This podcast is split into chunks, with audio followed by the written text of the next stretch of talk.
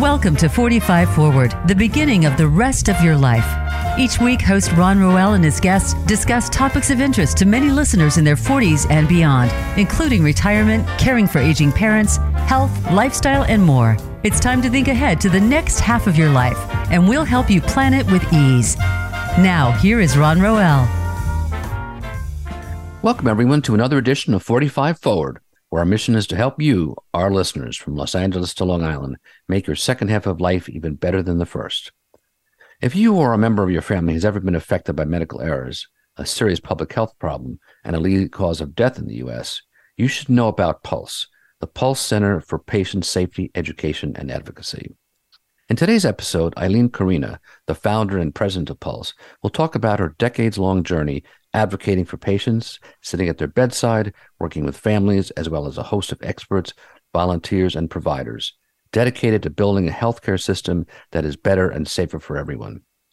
Pulse's work is important for all of us, but particularly for older people who often may not be able to advocate for themselves. Ilene will describe the wide range of Pulse training and education programs, classes, and workshops designed to empower patients and their families like the Healthcare Equity Project that explores challenges faced by vulnerable populations, and its unique Take Charge campaign that works directly with the public before people become patients, teaching them how to take charge of their healthcare decisions. Research shows that when patients are engaged in their healthcare, there can be measurable improvements in safety and results. Ultimately, Pulse's mission is not about health, but health care, the journey to better health, a collaboration of patients, families, volunteers, advocates, and other safety organizations. When it comes to Pulse's work in the community, Ilene says, our motto is we listen, we learn, we lead. So now let's meet our guest, Ilene Corina. Ilene, welcome to the show. Thank you so much, Ron. It's so great to be here. Yes. Uh, so, of course, today is uh, Martin Luther King Day. Um, so I just wanted to make a note of that. And I'm sure there, there, are many celebrations and events across the country, including where I am here in Long Island. Ilene. Um, and uh, I and thinking about it uh, and and and commemorating Dr. King's work, uh, I uh, and thinking about my show, I was also gratified when I thought about the fact that you know part of his legacy is to inspire people to passionately advocate for a cause, whether it's racial justice, uh, economic economic equity, um, civil rights.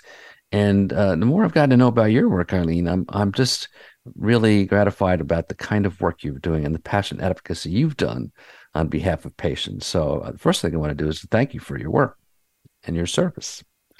Thank you for that recognition. I appreciate it. I love what I do, and I hope to continue and make it grow even more. Yeah, great.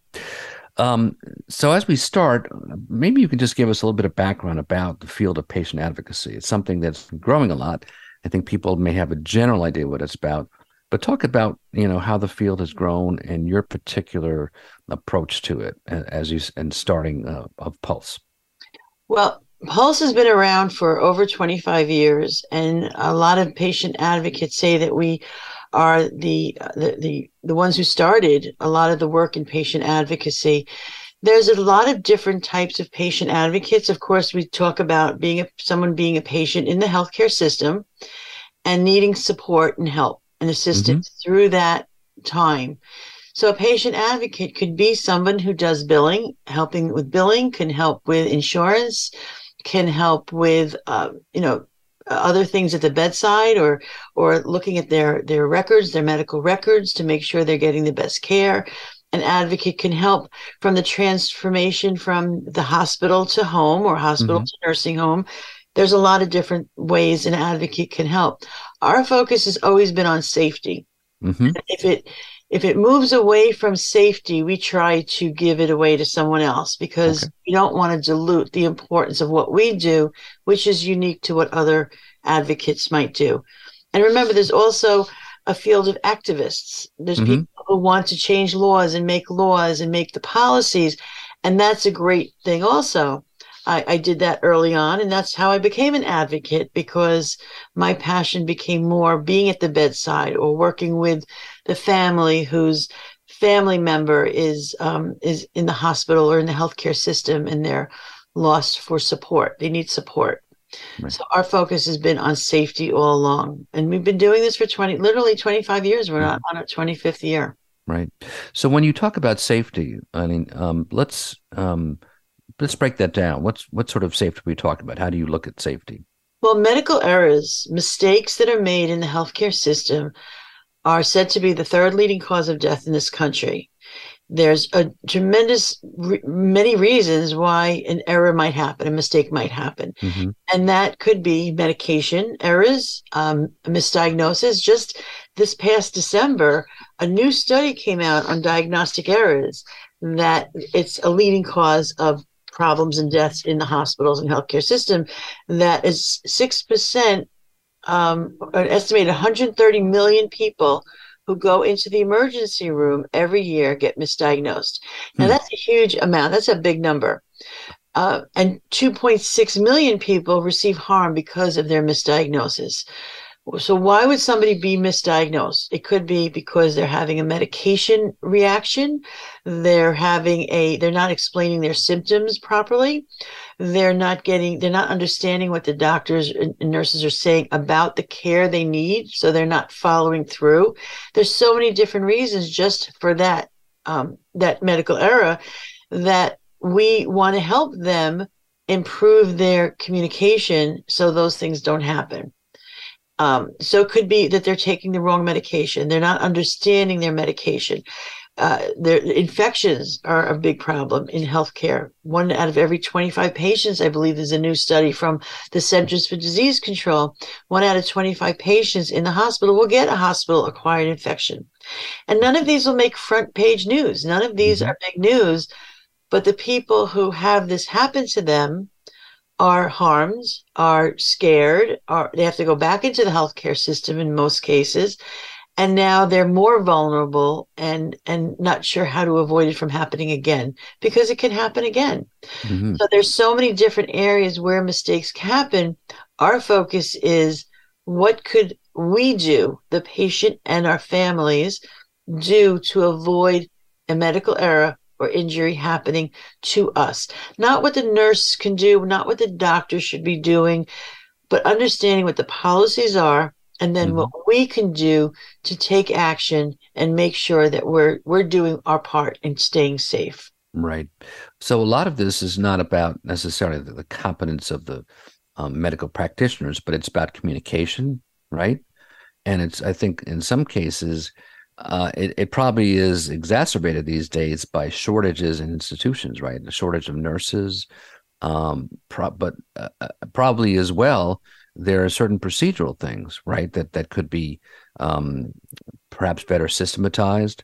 I remember years ago um, this reading um, a book uh, by this guy named Atul Gawande about um, the Checklist Manifesto, and I think it was that book originally came out of a research project that he was handed to try to see if he can find a way to um, for hospitals to systematically reduce medical errors in, in operating rooms. I don't think it was the hospitals overall, but um, and one of the things he concluded was having procedures the way uh, they're supposed to be instituted in the airline industry, where the, before the pilot takes off, you know, he's got to gather everyone around him, and they've got all go through a checklist of, you know, and they all have to do it together. Um, so is that right? Is I mean, are there so the communication issues, staffing issues, anything else that that you think is really critical in terms of um, um, the, the process? Yeah, and, and what you brought up is really important because when we talk about the the airplane, the airline industry, the healthcare industry compares themselves quite often to the airline industry. And when we think about the checklists we as patients, if we know that that checklist is supposed to be happening before a procedure is done, we can ask for it or listen for it and know that it's happening. The checklist is what's the name of the patient? What are their allergies? What are they here for? Because there's still problems with operating on the wrong patient or the wrong body part. Mm-hmm. I've witnessed where a doctor came in to do a, um, a hernia operation and said to the patient that it was on their right side when the patient spoke up and said, No, it's on my left side. Now, we're, not going to count that because it was a mistake, but it never injured the patient. Mm-hmm. We need to know that these things happen. And when, when patients and families know that the way things should be done, then we should be able to be more involved. And again, going back to the the um, the airplane, when we get onto an airplane before the plane ever leaves, we're told where the emergency exits are. We're told about buckling our seatbelt, about the oxygen, all the safety measures. So when you think about the miracle on the Hudson, when the pilot landed that plane so safely, mm-hmm. it was the pa- the passengers who were trained on what to do next that they also had something to do with the safety of each of them getting out and living through that that that flight. So we have to as patients be ready to be part of that team and understand what happens and speak up about what we expect out of our healthcare team. Great point. Yeah. Um, now, when you enter these uh, situations, um, can you you and your family say, "All right, what what are the, ask for that checklist? Whether it's a I don't know if there's an official checklist, but can you ask for what the, the practice is?" Sure, you can ask, are you going to do the checklist?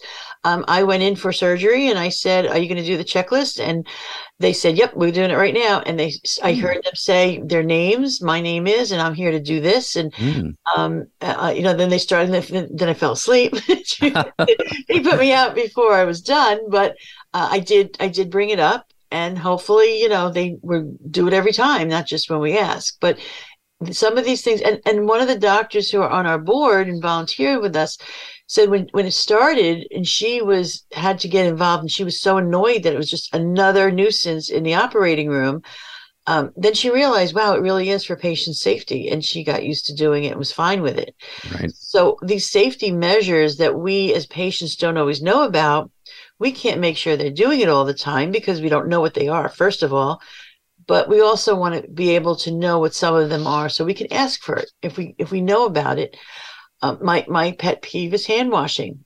Mm. uh, you know this is a, a, responsibility of the healthcare provider to use antibacterial lotion or to wash their hands and i don't even think of it anymore as um, you know for safety. I think of it as respect and I could trust them. If, mm-hmm. if you don't respect me enough to wash your hands before going to examine me, then how can I trust you to do other things that are so obvious in your job that are for safety and courtesy and respect? Um, hand washing is just an obvious, easy way to know if your your healthcare provider is following procedures. Right.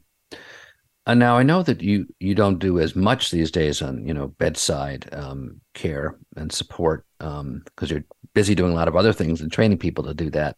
Um, but it seems to me that this is a particularly important uh, function because you know uh, you know when you're in an airplane, it's you know generally you're kind of used to the you know like the procedures and you know what's going to happen.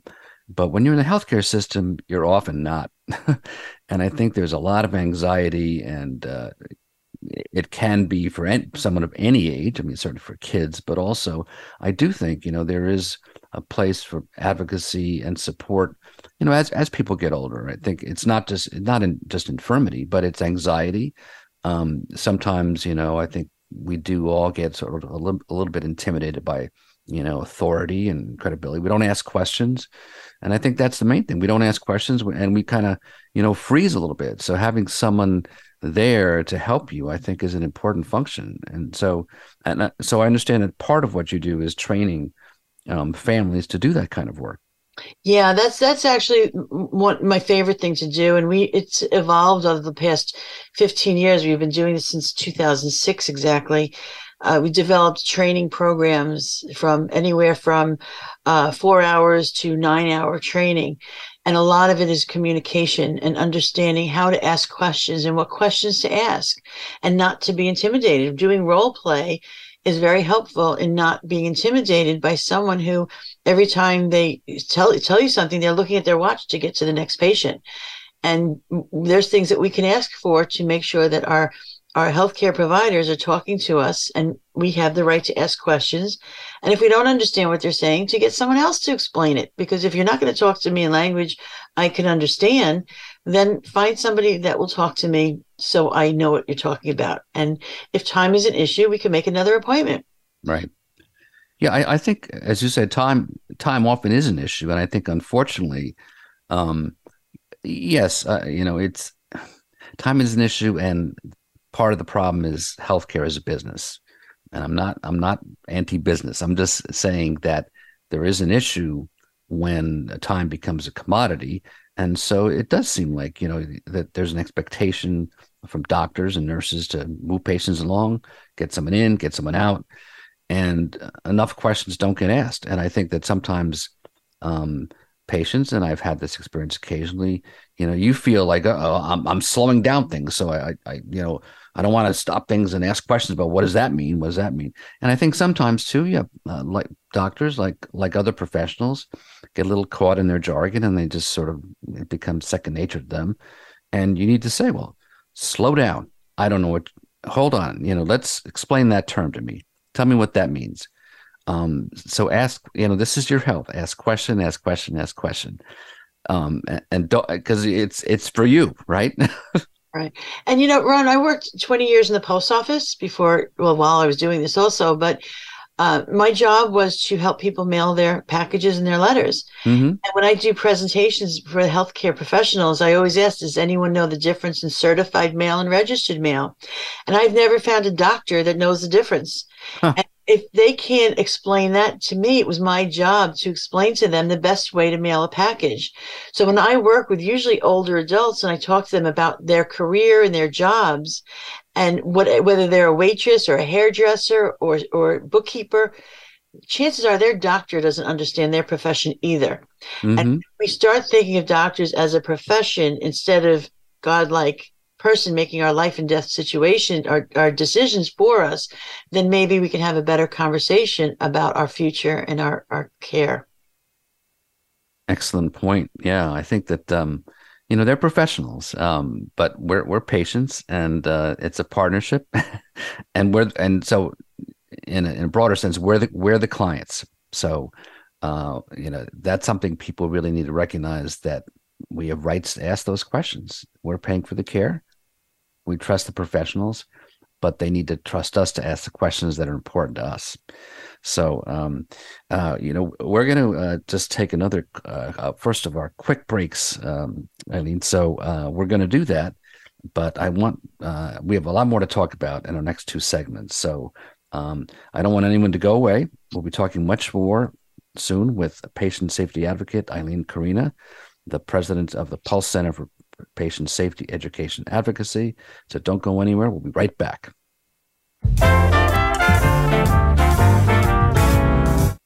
Become our friend on Facebook. Post your thoughts about our shows and network on our timeline. Visit facebook.com forward slash voice America. Voice America programs are now available on your favorite connected device, including Amazon, Alexa, and Google Home. Through streams with Apple Podcasts, TuneIn, and iHeartRadio, listening to your favorite show is as easy as saying the show name followed by the word podcast. Hey, Alexa, play Finding Your Frequency podcast. If that doesn't work, try adding on TuneIn or on iHeartRadio or on Apple Podcasts. Planning for college? Tune in to Getting In, a college coach conversation for tips, techniques, and insider perspectives. Hosted by Elizabeth Heaton, a former admissions officer at the University of Pennsylvania, and featuring her fellow admissions and college finance experts from Bright Horizons College Coach. The show shares what colleges are really looking for and how to highlight your hard won achievements for the best chance at success. New episodes air every Thursday at 4 p.m. Eastern Time, 1 p.m. Pacific Time on the Voice America Variety Channel. The Internet's number one talk station. Number one talk station. VoiceAmerica.com.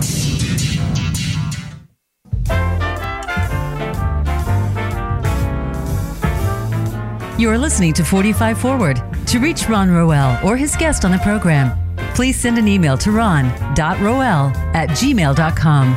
That's ron.roel at gmail.com. Now back to 45 Forward.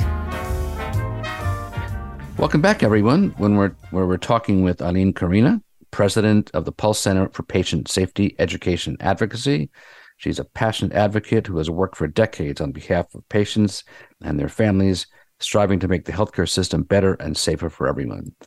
And before we dive back into um, Pulse and Ilene's work, um, I thought we would take a step back and just have her talk a bit about her background, how she got into this work, you know, so a little bit of personal history about yourself. Well, there is, uh, Ron. Most people who are involved in patient safety have a personal story. Mhm. Uh, mine goes back 30 years now, over 30 years. My son, who's my only child at the time, Michael, had a tonsillectomy. It was what we thought was a routine tonsillectomy. He had ear infections, chronic ear infections, and just we decided uh, to have surgery. I chose the nicest doctor. I actually interviewed three different doctors and chose someone I liked a lot. And uh, when he had the surgery, when he came home the same day, for a week following his surgery, he was bleeding on and off. I went to five different op- uh, five different uh, um, emergency rooms and saw uh, different doctors each time, and everyone said, "Don't worry, he's fine." And uh, eight days after the surgery, which is a long time, eight days, he actually died. He bled to death and Oh, surgery, and his body was full of infection. So I, uh, I, I never got to talk to the doctor again to find out what happened, to see if I could have done something different. Was anyone going to learn from this terrible tragedy? And I uh, went on to have other children. I had another son, and then my youngest son now, who is uh, who's in his twenties, he was born severely premature at just 23 weeks compared to the usual 40 weeks. Spent many months in neonatal ICU with amazing, caring nurses and doctors. And um, against all odds, not only did he survive, he's perfectly healthy. And um, I, I like to say I saw the worst in healthcare, but then I saw the best in healthcare. Mhm. So it was quite a an emotional, um, you know, experience both ways. But after my son was born and, and was doing well, and I realized how well he was doing, I was not going to get past the fact that I needed a surgeon for him. He needed some surgery, and I was really traumatized by the death of my son, and, and I was forced back into the healthcare system and started a support group for survivors of medical injury in 1996 at Hmm. my congregation in Freeport, Long Island. And we met on uh, once a month on Sunday. People came from a few different states because we were very close to the train. And the stories of medical injury, people who survived or lost family members, was so so so different in so many ways each story but everyone had had a, a lesson. They were part of the death or injury and wanted others to learn from their experience. Mhm. so we had to figure out how we were going to share these stories. And that's when we started a nonprofit organization pulse center for it was was originally pulse of new york. Mhm. and um, we started meeting with legislators and uh, one of the things that came up is the lack of information on our doctor's background. And we lobbied for uh, physician profiles in new york state and that law was passed in 2000 and we were there for the bill signing and, and really got a lot of credit for passing that. But in that publicity of information we um, we were hearing more and more stories and we started growing locally. Mhm. Um, and in 1999, I actually went to my first patient safety conference, and where I heard medical professionals talk about medical errors. And many of them talked about the loss of their own family members, hospital executives. This was in Chicago. And I was hooked. I, I was I cried at the thought of of the pain that they were feeling, and they could not share because it was their own institution that injured one person one hospital executive talked about the death of his son. And Hmm. um, there was such such so many stories out there that it broke my heart that we needed to work together to stop these injuries and deaths from happening. And it wasn't about after the fact it wasn't about the blame. It was about let's stop it by including patients and families in patient safety. And that's been our goal ever since. Wow, that's terrific. Yeah, I, I think that um, certainly we focus a lot, um, certainly in, in my profession journalism, about looking at issues of oversight and enforcement of regulations and laws. And I think that there's that's fine, but I think that your activist approach to getting people involved um, is is critical to preventing these sorts of things. It's you know, it, and because once it happens, you know, as you point out, it happened. And so, um, one of the critical components, you, you and, we'll get through a, a, number of your programs, but but perhaps on that note, um, talking about, um, you know, the um, uh, you know, the Take Charge campaign, you know, how that works, uh, you know, and and how this is useful in terms of getting people involved in their own preventative care. Well, Take Charge is a program that uh, a group of us volunteers, when um, even before COVID hit, we met locally, and then it became much larger. Um, uh, uh, what are the things that the researchers say people should be doing to improve their own outcomes? And that's when we came up with the five steps for safer healthcare. And uh, I'll just go real quick through them. Mm-hmm. It's uh, prepare your advanced directives. And very specifically, we're talking about your healthcare proxy, having someone speak for you if you can't speak for yourself. And the reason is because when you go into the emergency room or you go in for surgery or the hospital, that form is going to be in your admission packet. Mm-hmm. that person, if you haven't had the conversation about what you your wishes are, then it's too late then to do it. And as a bedside advocate, I was asked many times to be someone's healthcare proxy because they needed someone to speak for them while they're unconscious or if something goes wrong. Mm-hmm. And I would have to pull together the questions, the appropriate questions at the last minute. So it's have your healthcare proxy ready. The second step is keep a record of your medical history and your medications. And that's that also came because as at the bedside of a patient, when they she was going in for surgery and the nurse said to her what are your medications? And she said don't you have a list? And i was so upset to hear her say that because we went over your list. Where was your list? How come you don't have it with you? So we want everyone to make sure you have a list of your medical history and your medications. Don't make it the responsibility of the nurse or the doctor to know what your medications are. They should know of course but we should know also, we should expect them to know what that little pill is that we take every day. We are responsible. Prepare for your doctor visit with a list of your symptoms and your questions. Save time. Have that list of questions ready. There's something called the doorknob question. When the doctor puts their hand on the doorknob and are ready to leave, that's when we start asking questions. Ask your mm-hmm. questions, have them ready. And the symptoms when did you start getting these headaches? Oh, you just got it after you got that new medication. Maybe it's related to that. When did your mom start getting depressed? Oh, it was during that time. Maybe there's something related. So have that medical history ready to have that conversation. And number four is prevent infections, help tell people to wash their hands. We should be doing it as a caregiver for family members or when I'm with people. I carry wipes, I wipe everything down. We should all be washing our hands before touching the patient. And then number five is be an advocate, use an advocate. So if you want to hire a professional advocate or have your family and friends be your advocate, you can have somebody be your advocate, but prepare to be somebody else's helper, caregiver, or advocate when they enter the healthcare system. So those are the five steps that we really um, focus on. There's many different areas of those that we could focus on. The communication piece falls under every single one of those. And we're this is what we're promoting now, these five steps. Right. Now can people find that on your website? yes, and there's a takecharge.care website. It's www.takecharge.care, C A R E. We do pre- presentations from high school age, from middle school, um, youth groups, all the way up to the older adults. I we have a video on there for Mother's Day last year. My mom was in Florida. We did a video together, and I just asked her her list of medications and was writing it down through on Zoom. So even though you're not with them face to face, we could be their advocate mm. from a distance.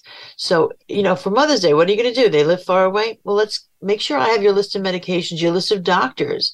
Family member has a stroke or is in the hospital and then you start scrambling for information. If you're the healthcare proxy, have that form with you, have it dated, have it signed by somebody. It doesn't have to be a lawyer, but have that information ready so you could step up and step in to help somebody and be prepared. Right. So there there are several checklists. There's the checklist for the your uh, the practitioners and the providers, but then there are the checklists on your part, and, and it's important for you to be active in terms of preparing your own checklist to compare against theirs. And we'll help anyone get started with this. We'll help a- family members get started. We'll help advocates get started, whether it's a presentation or o- on Zoom or on the phone. How could people get started with this? We're ready to help them. And we, the the the Take Charge campaign is actually uh, starts in March. Patient Safety Awareness Week in March Okay. is the kickoff for all five steps. But then in April, we have a group and we spend time in on each of the um, each of the steps. So Hmm. all of April is step one. All of March, uh, all of May is step two, and we go through for the five months for the five steps, Hmm. and that's how we just promote it with with memes and articles and stories and videos and any way we can get people to interact on these five steps and empower them. Right. So there you so there are two webs. One is the takecharge.org, right? Dot care, dot care. Uh, Take charge, dot care. Dot, dot care. Okay. Very good. And then the Pulse website is uh, what? Let's tell me Pulse what that Center, Pulse Center for Patient Safety.org is, it, it, the take charge is under the Pulse Center for Mhm. Patient Safety website. Um, but you can get a lot of material, including Take Charge, as part of Pulse. hmm So we have a whole um, a whole piece for our events and our programs. We have three programs a month. We have a symposium coming up. We do a conference every year. hmm Uh, we, we very inexpensive because we want people to be there. We also have uh, the three programs are some of them have continuing education for board certified patient advocates, and we want the community to come. We Mhm. want it's not just for professionals or just for caregivers, because we want everyone to be part of our conversation, so we remember that anyone can step up and be a caregiver or a patient advocate for anyone. You don't have to be professional Yeah. we want to support them. Right. So talk a bit more about that. uh, I mean, about the uh, these courses. You know, that people can participate in, and how, Well- how do they work? Well, the, we, the first mon- the first Wednesday of every month, we have PAC patient activation through community conversation, Okay. and that is a very loose conversation about where somebody might come and say, "I wanted to stay overnight, and the nurse wouldn't let me." And what do mm-hmm. we do? And now we have a, people to talk about that.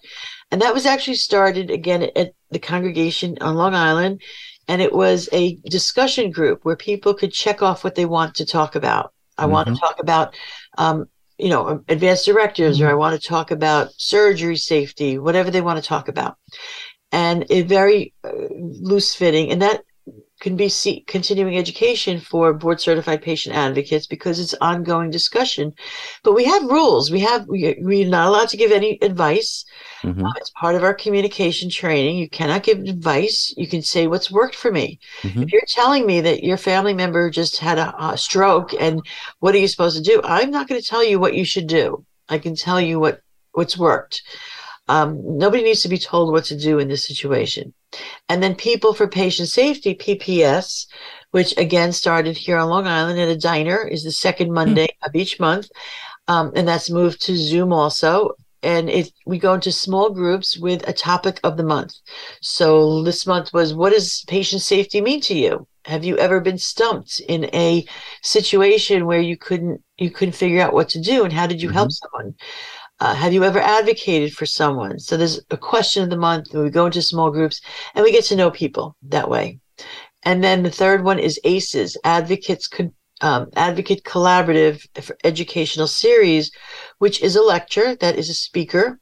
Uh, Mhm. this month we're going to have somebody on billing, and they bring case studies. So the participants, once they do their presentation, they bring some case studies and here's the situation. What would you do? Or how could you handle this?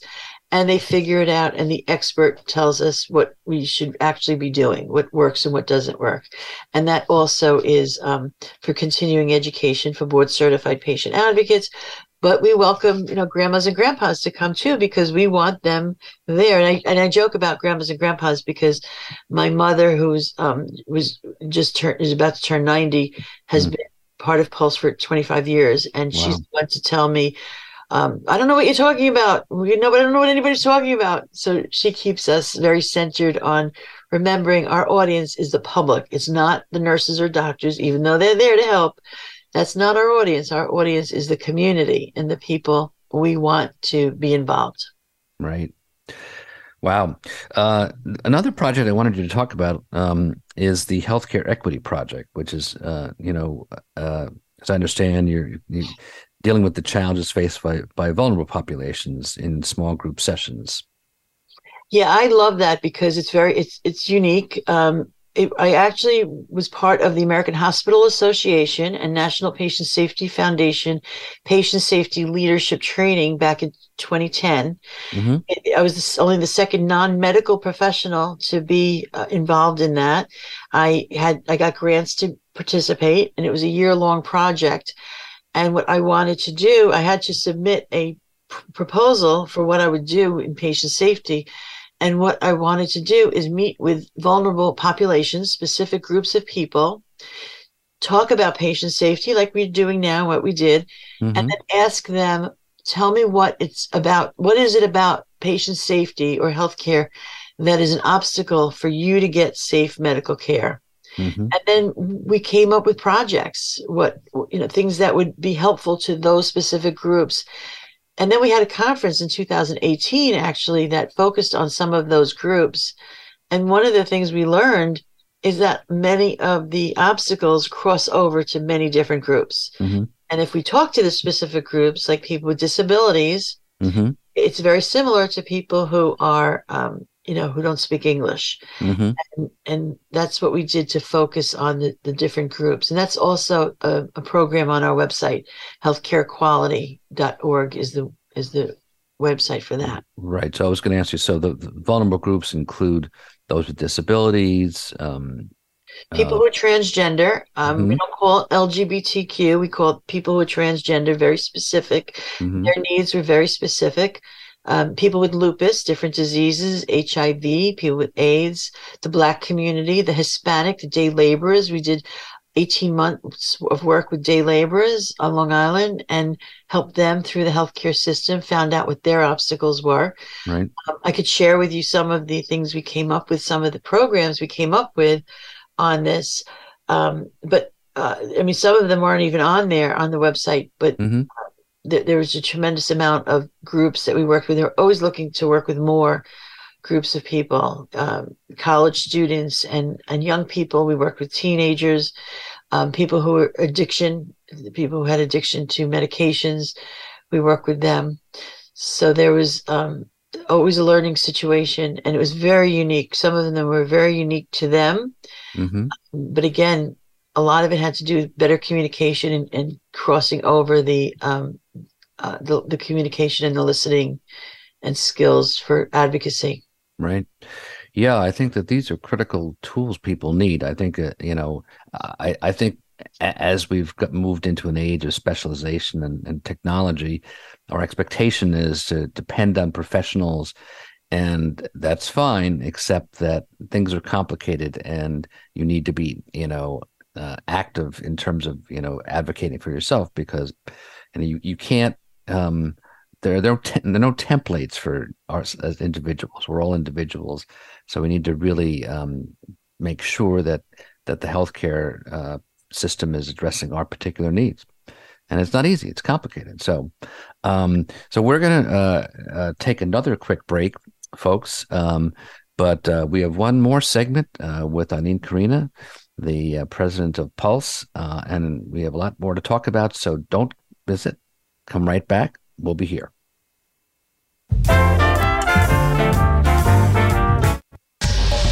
Get the news on our shows and other happenings by following us on Twitter. Find us at VoiceAmericaTRN or twitter.com forward slash VoiceAmericaTRN. Tune in to Melody Edmondson's The Space of the Waist radio program. This companion piece to her successful guidebook series, The Space of the Waist, focuses on body types and how to make your waist length flattering no matter what your body type is. Guests include designers, merchandise managers, factory owners, and more. You'll also find out what accessories will complement your body shape and waist length. Tune in every Tuesday at noon Pacific Time and 3 p.m. Eastern Time on Voice America Variety. Tune in to the Voice America Variety channel on the Voice America Talk Radio Network. Voice America Variety broadcasts a diverse array of topics, reaching a global community. Our experts come from all walks of life, and the topics they discuss are everything from current events, arts and entertainment, leadership, parenting, relationships, self improvement, career advice, and a variety of other topics. Check us out today. You're sure to find something of interest. Voice America Variety. Talk on today's hot topics. Tune in every Friday to get your weekend kickoff early. Join the legendary G. Keith Alexander for What's Hot Harlem America. The flagship show of the new Harlem America Digital Network has something for everyone. From the latest in entertainment to empowerment, health and wellness, and more, we'll bring you a variety of fresh viewpoints, voices, and ideas. What's Hot Harlem America with G. Keith Alexander can be heard every Friday at 1 p.m. in New York and 10 a.m. Pacific Time on the Voice America Variety Channel.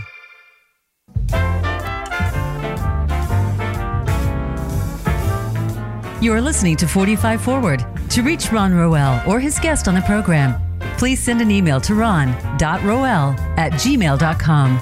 That's ron.roel at gmail.com. Now back to 45 Forward.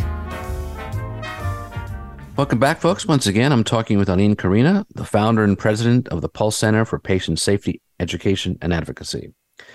So before the break, we were talking about um, the sorts of uh, uh, programs you have.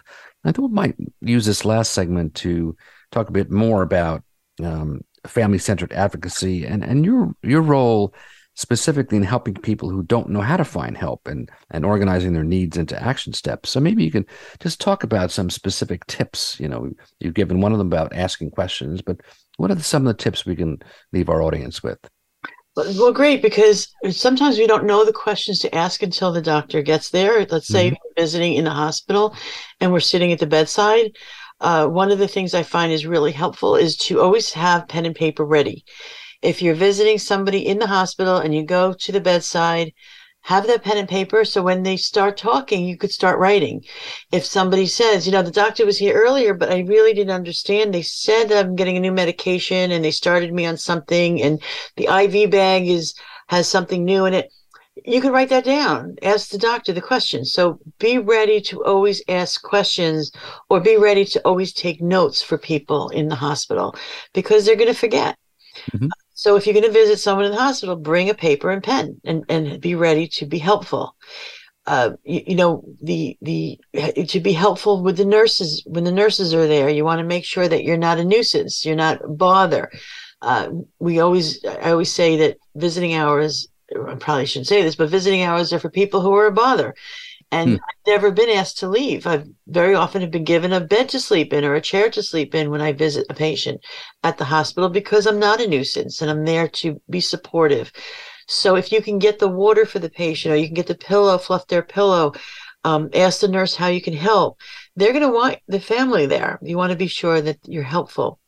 Always have the list of the patient's medications ready. You can have mm-hmm. available too, so you can be helpful. Um, we also you know people who are older very often are very proud and don't want somebody to um, to be telling them what to do. Or if you're a family member and you're the child it, it can be very embarrassing and very uncomfortable for them so acknowledge that let them know that i know mom this is really uncomfortable for you but i really want to help Mm-hmm. Um, and recognize modesty. Leave the room if they're going to go to the bathroom or they need to use a bedpan. Don't be expected to do that for a family member if you're there to help a family member. Uh, be be let them be modest. Let them have some dignity. Just because you're in the hospital, you're sick, doesn't mean that you need to be exposed to your your guests. Um, I always leave the room unless the patient asks me to stay, and then I stay at their head if they're getting an exam from the waist down. I turn my back. I mm-hmm. can still take notes while the doctor's turning with my back towards them. I want to make sure that there's no embarrassment, no discomfort. They trust me that I'm going to make sure that they are treated with this dignity and respect the whole time they're there. Uh, if you're going to visit the mm-hmm. hospital, don't bring flowers. Bring, uh, I encourage chocolates. The Whitman samplers, that, or now wrapped chocolates are better but something to leave in the room for the staff. So little Hershey bars or something wraps, little Snickers bar, the same thing for Halloween. Bring candy for the staff. You will never get rid of people coming in and out of the room thanking you for the candy. Most people bring the donuts or something and leave it at the nurse's station, leave it in the patient's room. Mm. Make sure all the staff knows it's there. We use, um, if, if, we ask somebody to wash their hands, an ongoing um, way we've been doing it for many years is if I ask a nurse, could you just please wash your hands for before you handle the patient, or touch the patient, and she'll say, I did already, which they always say that. I'll ask if they'll do it again for a Twizzler. And I carry Twizzlers and lollipops. And this is something that many people who've taken our training have been doing. And ironically, we did it with candy canes one year around Christmas, and the nurses were all walking around in their breast pocket with candy canes and, and Twizzlers. And the um, the pre-op room before surgery, the doctors were working around with Swizzlers, So we can congratulate them for washing their hands, because if you offer them something as a reward, it becomes light. Everybody laughs and they say, okay, I'll do it again for a Swizzler. Mm-hmm. So I've asked a surgeon to do it. And, and even a surgeon who was very cold at first said, oh, I love Twizzlers. Okay, I'll go wash my hands. And it becomes very light and, and um, not intimidating anymore. So, and of course, I told the patient, bring him a box of Twizzlers when you go for your after surgery checkup. Mm. So those are some of the tips that we like to use to remember that you, if you bring a Ziploc bag for someone with tissues, pen, paper, um, change in there, that they want to have change in case there's a vending machine, bring mm-hmm. uh, bring parking change for parking. Do not eat the patient's food. You're not going to want to do that. So you want to bring a snack. You could bring your own hand sanitizer. Um, you know keep keep yourself um, hydrated. If you're an advocate and you're going to be there a while you might want to bring a change of clothing leave it in the car if you have a car. I've i've been, spent many evenings sleeping in cars so i can give the patient some quiet time.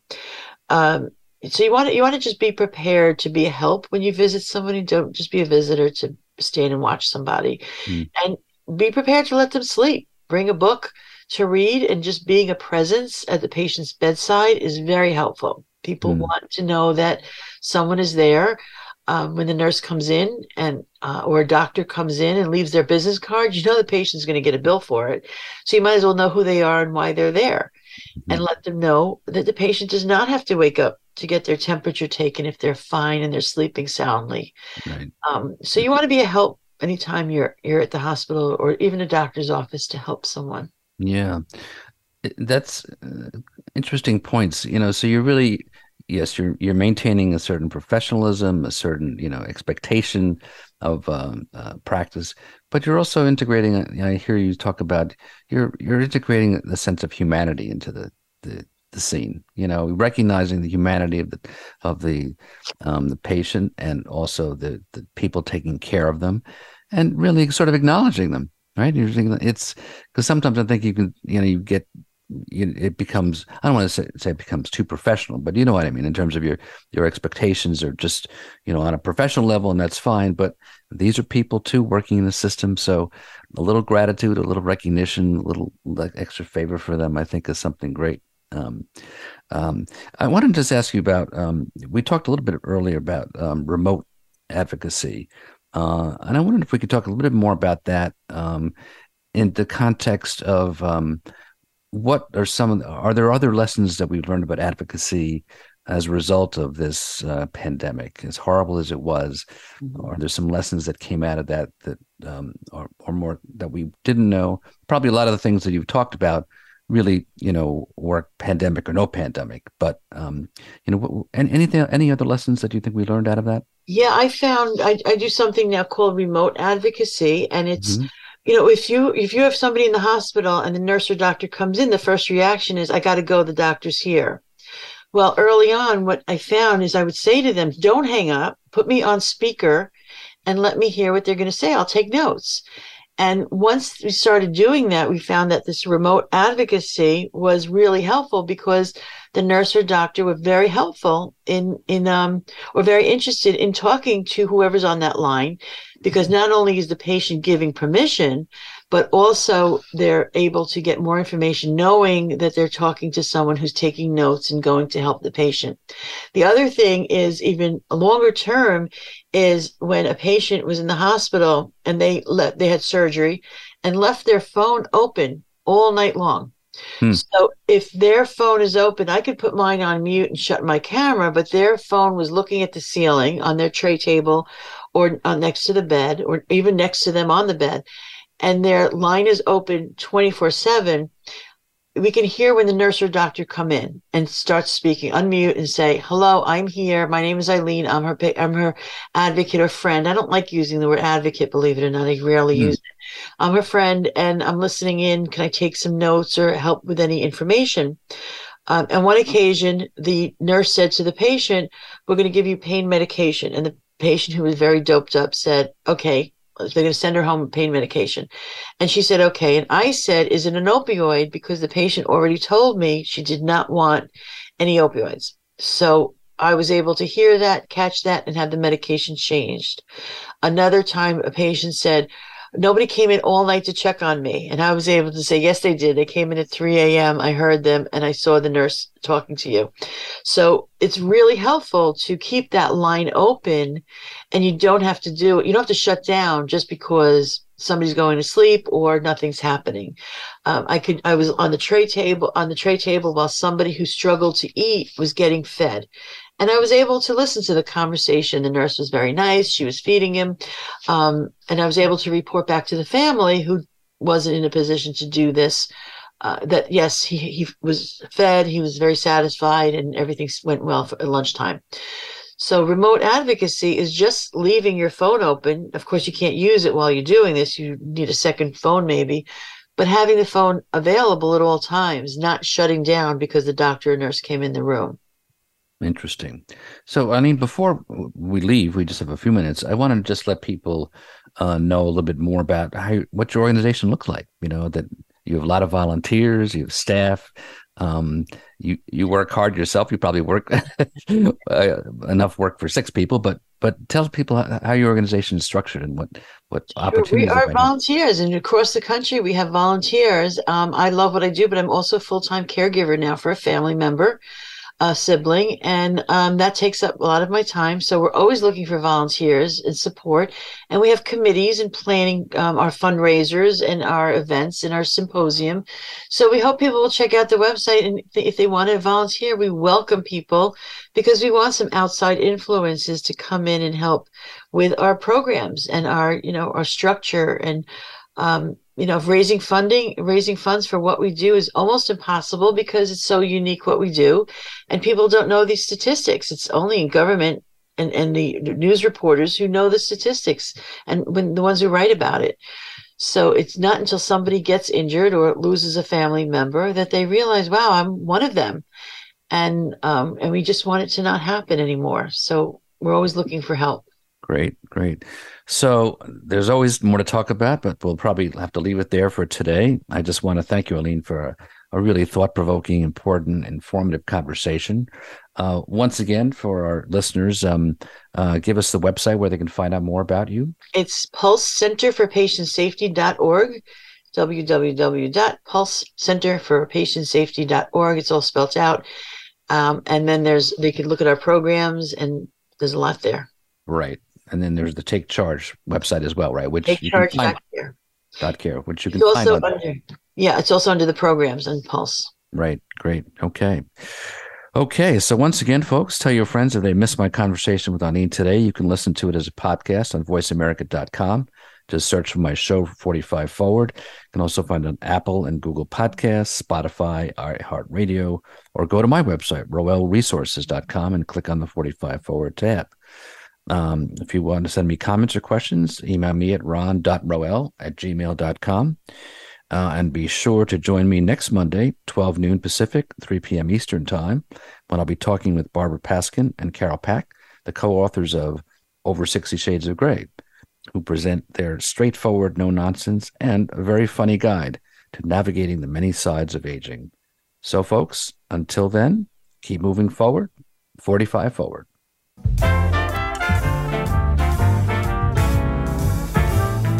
Thank you for tuning in to 45 Forward. Please join your host, Ron Roel, for another great show next Monday at 12 noon Pacific Time and 3 p.m. Eastern Time on the Voice America Variety Channel. We wish you a great week.